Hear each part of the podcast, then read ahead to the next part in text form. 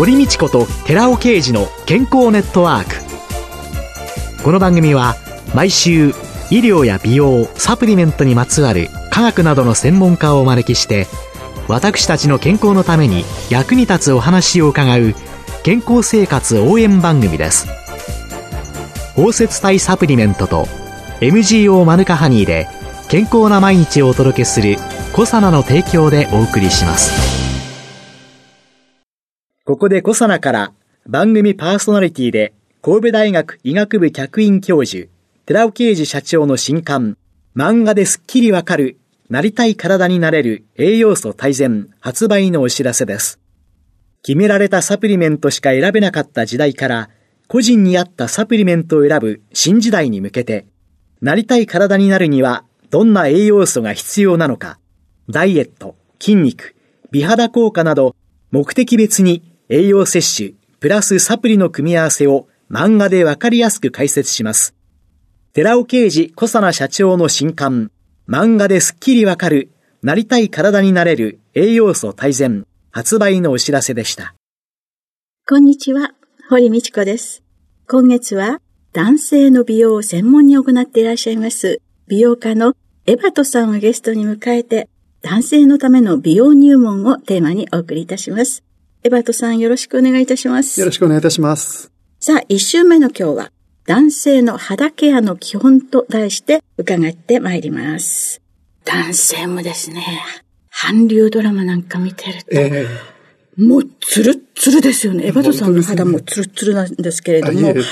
男性も顔中心に肌のケアっていうのはやっぱり。そうですね。ぜひやっていただきたいですね。というのも、やっぱり男性の肌っていうのは、ひげ剃りだったりとか、女性に比べるとお手入れをしなかったり、メイクをしないっていう習慣が持たれる方っていうのはまだまだ多いっていうところで、肌環境っていうのがすごく過酷な環境にさらされてるっていうところがあるので、それが年齢を重ねた時に、シミですとか、シワ、くすみ、乾燥といったそういった肌トラブルで悩むことになるので、今は大丈夫かもしれないですけど、自分は大丈夫っていうふうに過信せずに、将来の自分への投資としてやっていただいたらいいんじゃないかなというふうに思ってます。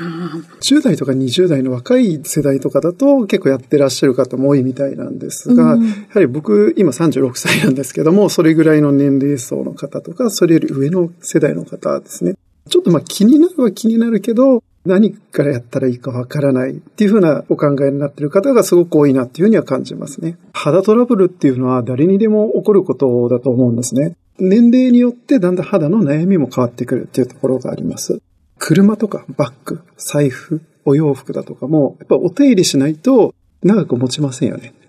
肌も同じなので、お手入れしていただくことによって、変な若作りっていうわけではなくって、健康な若々しい肌を保てるっていうところがあるかなっていうふうに思ってます。年代によってすべきことっていうのは違ってくるんですか？それとも同じ？基本的には同じで僕はいいかなというふうに思ってます。はい、じゃあまず何をすべきですか？まずやっていただきたいのが3つあります。はい。1つ目がまず洗顔です。2つ目が髭剃り。で、3つ目が保湿。この3つですね。普段やってるよっていう方も多いと思うんですけども、スキンケアっていうのは特別何かやる必要はなくって、普段何気なくやっている、そのルーティン化している行動を一工夫してアップデートしていくっていうことが僕は大事だなっていうふうにいつもお伝えしてます。洗顔と保湿は女性も同じなので、真ん中に髭が入ってくるだけそうですね。やはり髭っていうのは男性特有の悩みだと思いますし、髭っていうのはやっぱりどうしても肌にダメージを与えてしまうっていうところなので、肌にどれだけ負担をかけないか、そのマイナスをどれだけ少なくしていくかっていうことがすごく大事だなというふうに思ってます。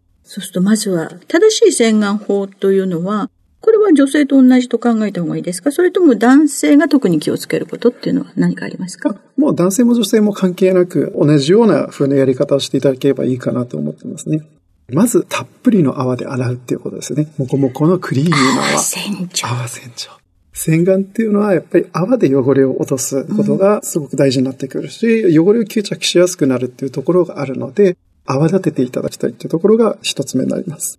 ただやっぱり、いきなりその今までやってこなかった人、女性は多分慣れていらっしゃる方多いかもしれないんですが、男性だとまだ上手に泡立たないっていう話もよく聞くので、そういう方の場合は、最初からポンプで押すと泡出てくるようなタイプの洗顔料っていうのがあるので、そういうものを使っていただくといいんじゃないかなっていうふうに思います。女性でもかなり低コストなものっていうのがドラッグストアなんかで売ってるわけですけれども、はい、それ一緒で大丈夫ですか？一緒で大丈夫です。ぜひやっていただきたいなというふうに思いますね。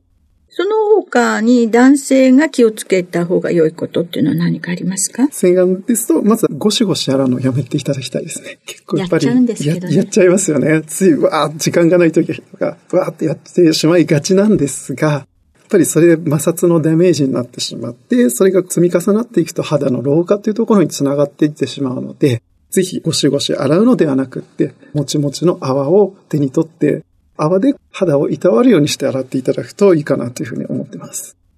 特に毛穴とか油部分的にティーンゾーンとか、はい、男性ギトギトのお顔の人なんていうのは、泡じゃ落ちないじゃないのって思われる方たくさんいらっしゃるんじゃないかなと思うんですけど。あ、そう思われがちなんですけども、なんかゴシゴシ洗った方が汚れ落ちるんじゃないのって思われがちなんですけども、実はそうではなくって、泡立てることによって汚れが吸着しやすくなるっていうところがあるので、ゴシゴシこすらなくても汚れは落ちているので、しっかりと肌をいたわるように洗っていただくっていうことが大事になるかなっていうふうに思っています。はい。まあ、これは男女共通ということですね。そうですね。はい。じゃあ2番目の女性にはない。髭。という問題で、はい、シェービングの仕方にも注意が必要ですか？そうですね。やっぱりメンズのスキンケアにおいて僕は一番髭剃りっていうところが大事になるっていうふうに思ってるんですね。うん、まあなんでかというと、やっぱり洗顔ですとか、まあ保湿っていうのは肌にプラスになることもあるんですけども、やっぱり髭剃り、どうしても肌を傷つけてしまうっていう行為になってしまうので、うん、そのマイナスをいかに減らしていくか。せっかくスキンケアを頑張っても、マイナスが大きいとなかなか効果を実感できなかったりっていうところがありますので、そこはすごくいろんなところでも正しい髭の剃り方をしましょうっていうことはお伝えするようにしてます。そうすると、シェービングの仕方の注意点としては具体的にまず一つ目に自分の髭が生えている方向を知るということですね。実は髭って部位によって生えている方向、毛の流れっていうのが全然違うんですね。あら、私なんてみんな下向いてるんだと。もちろんそういう方もいらっしゃるんですけども、例えば、顎の下だと上に向かって生えていたりとか、頬の髭だと斜めに生えていたりする方もいらっしゃるので、髭を生えている方向をまず知るっていうことがすごく大事になります。正しいシェービングの仕方、その1、髭の生えている方向を認識すべき。その通りです。はいそして次は？次は、カミソリや電気シェーバー使う場合も同じなんですけども、歯を肌にしっかりと密着させて剃るっていうことが大事になります。浮いてしまったりとか、ぴったり密着していないと、一度に反り切ることができないので、何度も何度もストロークさせないといけなくなってしまうんですね。やってますよ、うちの旦那なんてこうやって。その方が反れるっていうふうに思われるかもしれないんですけども、実はそうではなくって、いかに少ない回数で沿ってあげるかっていうことがすごく大切になるんですね。それによって肌のダメージが抑えられる。より負担が減るっていうことになります。肌に髭剃りの歯を密着させるべし。はい、そね、それがその2。で、三つ目が、髭が生えている方向に向かって反りましょうっていうことですね。最初に自分が髭が生えている方向を知りましょうっていうことをお話ししたと思うんですけども、それがこの三つ目に役立ってきます。髭が生えている方向に反ることによって、より滑らかなシェービングっていうのが可能になるんですね。あら、なんか逆に考えてましたけど。あ、そうですか。逆にやった方がバリバリバリって反れるんじゃないかと勝手に思っちゃいました。確かに逆方向に反るっていう反り方もあるんですけども、実はそれすごく肌に負担になってしまうんですね。髭っていうのは人間の体毛の中でもかなり硬い体毛というふうに言われていて、はいはい、毛の流れに沿って沿ってしまうと、それが肌を傷つけてしまったりとか、髭剃りの歯の寿命を縮めるっていうことにもなるので、まず生えている方向に反るっていうことがすごく大事。髭が生えている方向に反る。はい、そうです。そして、二つ目は、ゆっくりと動かすということですね。髭剃りを何度も何度も素早く、ちょっと朝時間ない時とか、バーッと反りがちなんですけども、それ思ったほど反れていない。ゆっくり歯を動かすべし。そうすることによって、実は何回も動かすよりも一度に反り切れる量の方が多いので、ぜひそのように反っていただきたいですね。ゆっくり反ると、なんか時間ない朝とかどうするんだって思う方いらっしゃるかもしれないんですけども、実はゆっくり反った方が一度に反り切れるので、結果として時短につながるっていうふうに僕は思ってます。はい。じゃあ歯を動かして反りました。その次はしっかりと最後保湿をしていただくということが大事になりますね。最低限使っていただきたいものとして、化粧水と乳液は使っていただけたらいいんじゃないかなと思います。というのはやっぱり洗顔をした後の肌、髭剃りをした後の肌っていうのは、どうしても肌の水分と油分がちょっと落ちてしまっている状態なので、それを元に戻す、補ってあげる。水分と油分を正しく補ってあげることによって健康的で張りのある若々しい肌を保つことができるっていうところがあるので。こういう化粧水とか乳液といった場合に、はい、男性用のものを使うのか、それともご家族女性がいらっしゃって、そういうの家庭にあるの、そういうもので OK なのか。もしその肌に合うのであれば、別に僕は男性用にあえてこだわる必要はないと思っていて、本当にあの自分の肌に合うものを使っていただくっていうのが一番いいと思います。やっぱり使った時に心地よく使えるですとか、あ、この香りが好きだなとかっていう、そういうことでも全然構わないので、本当に自分が好きなもの、肌に合っているものを使うっていうことが大事になります。自分が好きなものを使うということですね。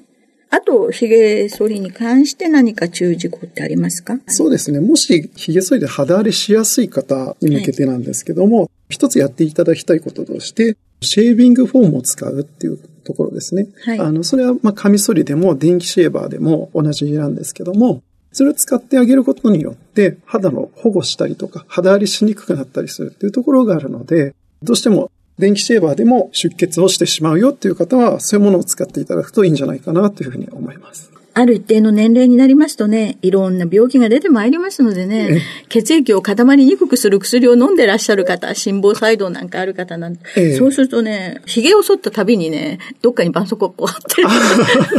患者さん見るとね、おーと思うんですけれども、はい、こういう方たちもちょっと気をつけることによって、肌を傷つけないシェービングの仕方っていうのをきちんとお伝えするのも薬局でできたらいいなと思いながら今。そうですよね。伺っていました。うん、あと、日焼けについてはどうですか？日焼けについてなんですが、やっぱり男性も日焼け止めを使っていただくっていうことが一番大事かなと思いますし、一番手軽にできるシミとかシワ対策かなっていうふうにも思ってますので、ぜひ使っていただきたいなって思うんですけども、やっぱり今まで日焼け止めを塗ってこなくても困らなかったっていう方々が多いと思うんですよ。別になんともないよ、みたいな方多いと思うんですけども、でも今は大丈夫かもしれないけども、シミとかシワってすぐできるものではない。今浴びたものが10年後、20年後になって現れてくるっていうところがあるので、自分は絶対大丈夫だっていうふうに過信せずに、ぜひチャレンジしていただきたいなっていうふうに思ってますし、もし日焼け止めどうしても塗るのが抵抗があるっていうのであれば、今、保湿と一緒に UV ケアもできるオールインワン化粧品っていうものも出ているので、そういうものを使っていただいて、そこから始めていただくのもいいんじゃないかなというふうに思ってます。10年後、20年後の自分のために日焼け対策というのもどうぞお忘れなくということですね。はい。今週のゲストは美容家のエバトさんでした。来週もよろしくお願いします。よろしくお願いいたします。続いて、寺尾刑事の研究者コラムのコーナーです。お話は、小佐奈社長で神戸大学医学部客員教授の寺尾啓二さんです。こんにちは、寺尾啓二です。今週は、ヒトケミカルによる AMPK 活性化と非アルコール性肝炎の予防というタイトルでお話しさせていただきます。三大ヒトケミカルのコエンザイム Q10 を摂取すると、人の体は運動するのと同じ刺激を受けて、ミトコンドリアでは AMPK が活性化し、痩せホルモンと呼ばれるアリポネクチンが産生すると、脂肪酸のベータ酸化という脂肪の燃焼が効率よく進みます。その結果、脂肪肝から健全な肝臓を取り戻すことができることを示した論文の内容を紹介します。この研究者コラムではすでに Rα リポ酸ガンマオリゴ糖包接体による非アルコール性脂肪肝炎 NASH の予防改善効果というタイトルで、コエンザイム Q10と同じヒトケミカルである Rα リポ酸には脂肪肝の予防改善効果のあることは紹介しています。今回のキーワードは AMPK 活性化です。AMPK 活性化が脂肪肝の予防、改善効果をもたらすのですが、Rα リポ酸に AMPK の活性化作用のあることも、この研究者コラムでは、すでに冷え症や低体温症に効く Rα リポ酸による AMPK 活性化というタイトルで紹介しています。では、まず今回のキーワードである AMPK について少し復習しておきます。ATP とはアデノシン三リン酸というアデノシンに3つのリン酸がついた体を動かすために必要な物質です。ATP からリン酸が1つ外れて ADP、つまりアデノシン二リン酸になるときにエネルギーが生まれます。そしてその ADP を ATP に戻す作用を異化作用と言います。わかりやすく例えますと、バッテリーを充電することを意味しています。細胞がストレスによって異化作用の速度が ATP 消費の速度に追いつかなくなると ADP レベルが上昇するということです。ATP レベルはそのことによって低下します。そうすると ADP はアデニル酸キナーゼによってさらにリン酸が外れて AMP に変換されます。その結果 AMP と ATP の比が上昇すると AMPK は活性化するということです。活性化した AMPK は理化反応を刺激して ATP 消費プロセスを阻害することでエネルギーバランスの回復を促進させるということであります。このように AMPK はエネルギー代謝をコントロールする因子であって AMPK が活性化すると脂肪酸酸化、つまりベータ酸化が増加することが知られています。また、AMPK の活性化により、脂肪酸合成低下、糖心性抑制、コレステロール合成低下が起こることも知られています。つまり、AMPK は糖質や脂質の代謝をコントロールして、生体のエネルギー代謝に重要な役割を果たしているのです。よって AMPK が活性化することで脂肪酸酸化増加、脂肪肝抑制、血糖値上昇抑制、高糖尿病、高高コレステロール結晶、動脈硬化抑制などの効果が期待できますので AMPK 活性化成分は生活習慣病対策として注目されていますお話は小佐野社長で神戸大学医学部客員教授の寺尾啓二さんでした。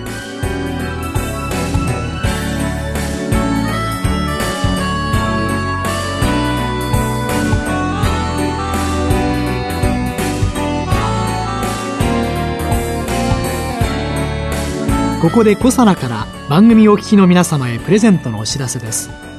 洗浄成分の環状オリゴ糖が毛穴汚れや余分な皮脂を吸着して落とし保湿成分であるマヌカハニーが潤いを保つコサナの洗顔フォームマヌカとオリゴの泡洗顔を番組お聞きの10名様にプレゼントします。プレゼントをご希望の方は番組サイトの応募フォームからお申し込みください。コサナの洗顔フォームマヌカとオリゴの泡洗顔。プレゼントのお知らせでした